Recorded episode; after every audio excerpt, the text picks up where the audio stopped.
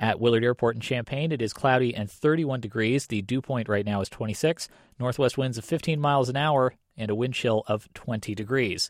It is 30 degrees at Friends Plaza in Urbana outside of our studios. You're listening to the Afternoon Magazine on WILL AM 580.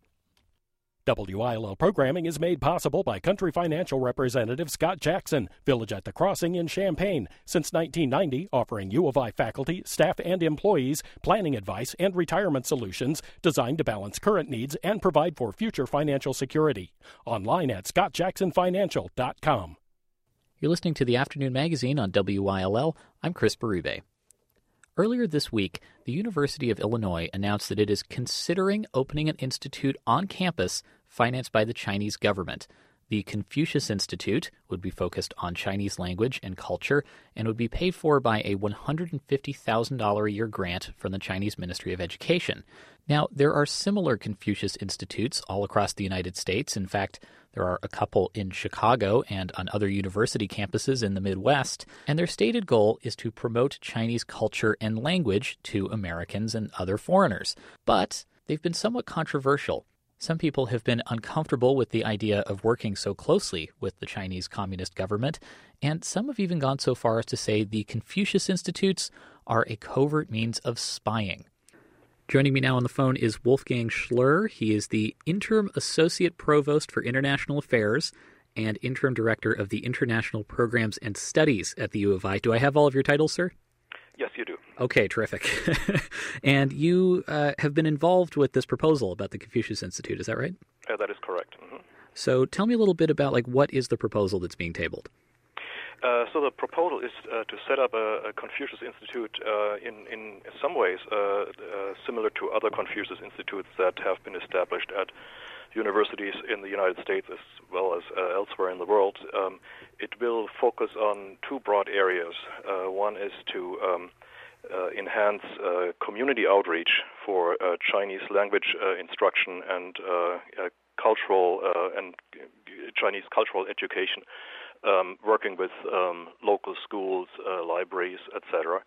Um, it will also uh, set up a research center to um, conduct research on Chinese language testing.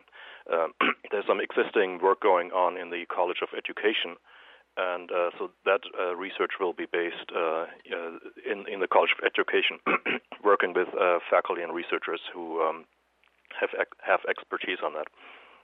So, the Confucius Institute itself, you, you, alluded to the fact that there are quite a few of them across the United States and in other places. Um, as I understand them, these are institutes that are set up as a partnership between an academic institution and another institution in China or the Chinese state to sort of raise cultural awareness about China and educate people about it. Is that right?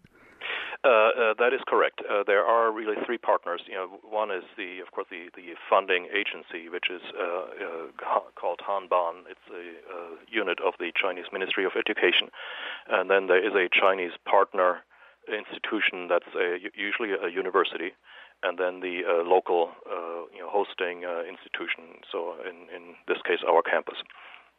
So why here? I mean, there is a Confucius Institute in Chicago, um, and there are you know quite a few in this area. Why why one at the University of Illinois here in, in Central Illinois? Um, I think there is. Uh, you're quite right. There is one in Chicago. There are actually two in Chicago. One at the University of Chicago. Uh, the other one with the Chicago Public Schools. Uh, they all focus on on different uh, things. You know, clearly the one in the public schools, uh, you know, works with uh, Mandarin and Chinese culture programs in the school district. The one in Chicago, I believe, uh, focuses on uh, also on research, but uh, of, of, a different uh, on, on, different topics. And the idea uh, of having one here in Champaign Urbana is, you know, first of all, you know, we do have a, a sizable community here that you know will benefit from increased out- outreach and resources in Chinese language um, and culture education. In, as a matter of fact. Uh, we have already uh, received interest from uh, local schools to help out with their Chinese language programs. Um, but uh, the the other reason is that in in is uh, you know focuses on on the research topic. Um, you know we are a center for this type of uh, research, and there is no other Confucius Institute that uh, deals uh, with uh, specifically um, on Chinese language testing and you know developing um, um, you know, validation of these kinds of tests. So it is uh, really filling a gap, uh, not just uh, geographically, because Chicago is, you know, after all, a few hours away, but also in terms of the topics uh, it focuses on. Now, in terms of Chinese specifically, why is it so important right now to be learning Chinese? Like, why is this kind of an imperative that the institution needs to take on? Uh, wouldn't say it's an imperative. Uh, I, I, think it's a response to um, uh, a clear uh, demand uh, in the community. Um, there, there, has been a lot of interest among uh, students to study Chinese, and very often schools do not have the the t- types of resources to deliver that. I actually believe that the Urbana School District has um, uh, benefited from a, uh, a, visiting instructor also funded uh, by Hanban, uh, the Chinese Ministry of Education, who's been in residence and uh, uh, and has been teaching high school students there, and so that indicates that there's you know, clearly a demand in the community and a need for it, and and I think the community outreach aspect of the Confucius Institute you know, shows that the campus you know, is responsive to that. Now, uh, I'd feel remiss if I didn't bring this up. I know you've probably been hearing uh, some people who might be a little uncomfortable with working with an arm of the Chinese government. Uh, some conspiratorially minded people have even suggested that some Confucius institutes might, you know, not be entirely benevolent in purpose. Uh, some have made the accusation that they might have some involvement in monitoring Chinese students in America, though, as I understand it, there is no evidence for that claim. Um, how have you been responding to people who have felt a little uncomfortable with working with the Chinese government on something like this? Yes, I mean I'm I'm certainly aware of that uh, controversy, and and uh, you know I've you know we've certainly seen that at on many other campuses, uh, especially in at this uh, uh, stage uh, in in the process. And you know what I would say you know, to that is the the kind of the the evidence you know to to my knowledge really has not borne out. I've talked to many colleagues who um, work on campuses uh, and uh, you know, oversee Confucius institutes uh, there, where there was you know, initial concern um, among the faculty um, uh, about the setup of, of these institutes. Uh, as you said, there you know, really hasn't evidence of uh, you know, more nefarious motivations.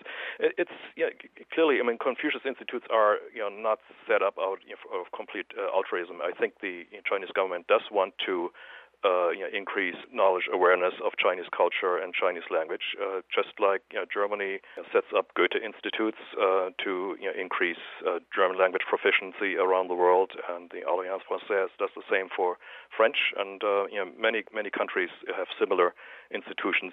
Uh, maybe not as large a number, but um, I, I think the, the motivation is is really the same. And uh, I would also say that this is uh, you know, a project that uh, you know, will be evaluated and, and uh, you know, carefully observed. And if it were to turn out that um, you know, some um, problems occur, you know, we, we can of course uh, you know, change course in the future. But I do not expect that. When would um, the institute be open if the proposal goes through? Proposal goes through and all the uh, uh, approvals uh, are obtained, I, I think uh, it will you know, take just a few months to actually set up the institute. So uh, I'm actually not familiar with the exact timeline. Board of Trustees and Illinois Board of Higher Education have to uh, also approve this um, the uh, proposal to establish the institute. But after that, I, I um, and you know, perhaps this will happen later this spring uh, or, or early summer. It uh, you know we should be able to set up the institute um, perhaps before the uh, before the beginning of the next academic year. Well, Dr. Schlör, uh, thank you so much for taking the time to speak with us. You're very welcome. You can listen to all of our interviews from the Afternoon Magazine on our website, will.illinois.edu. I'm Chris Berube, and this is the Afternoon Magazine. Stay with us. WILL programming is made possible in part by the Little Theater on the Square in Sullivan, presenting Les Miserables from Friday, February 22nd till Sunday, March 3rd. More information is available at 217 728 7375 or online at www.thelittletheater.org.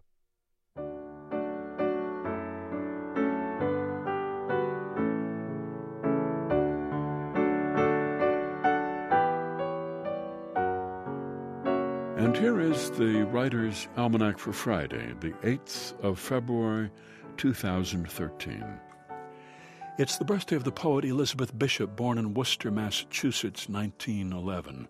Went to Vassar, wrote poetry there, and from her mentor, the poet Marianne Moore, she learned that she could write poems that were not about big ideas like love or death, but just about looking at objects. It's the birthday of John Grisham, born Jonesboro, Arkansas, 1955. He was a successful lawyer. He set out to write a novel about one of his court cases. It was called A Time to Kill. It came out in 1989, did not do well. John Grisham then read an article in Writer's Digest magazine about the rules of suspense, and he used that formula to write a thriller about a law student who realizes the firm that he works for is connected to the mafia. And that was The Firm, a huge bestseller in 1991. Kate Chopin, born in St. Louis, 1850, on this day. She came from a successful family. She was a young socialite, a Southern belle.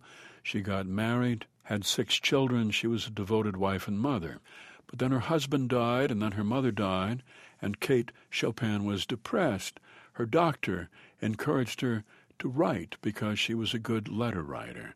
And so, over a period of about 15 years, Kate Chopin wrote almost a hundred short stories and two novels, At Fault and The Awakening, in 1899.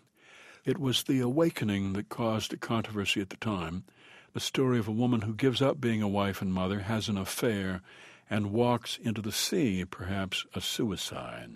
It was heavily censored and criticized at the time, now considered an important work by an early feminist author, The Awakening. And it's the birthday of Neal Cassady, born in Salt Lake City, 1926. A con man in and out of jail, came to New York City, met Jack Kerouac and Allen Ginsberg, who idolized him. To them, Neal Cassady embodied everything that they embraced in theory. Neal Cassady was the inspiration for the character Dean Moriarty, the hero of Jack Kerouac's On the Road. Allen Ginsberg wrote about him, and Neal Cassady appears in the Electric Kool-Aid Acid Test by Tom Wolfe as a friend of Ken Kesey's. Here's a poem for today by Gavin Ewart, Sonnet Daffodils. Wordsworth really loved daffodils. He said they were flashers. Certainly they must be the most exhibitionistic flowers there are, trumpeting their presence in yellow, by far the most visible color. I grant that after a long hard winter, its warming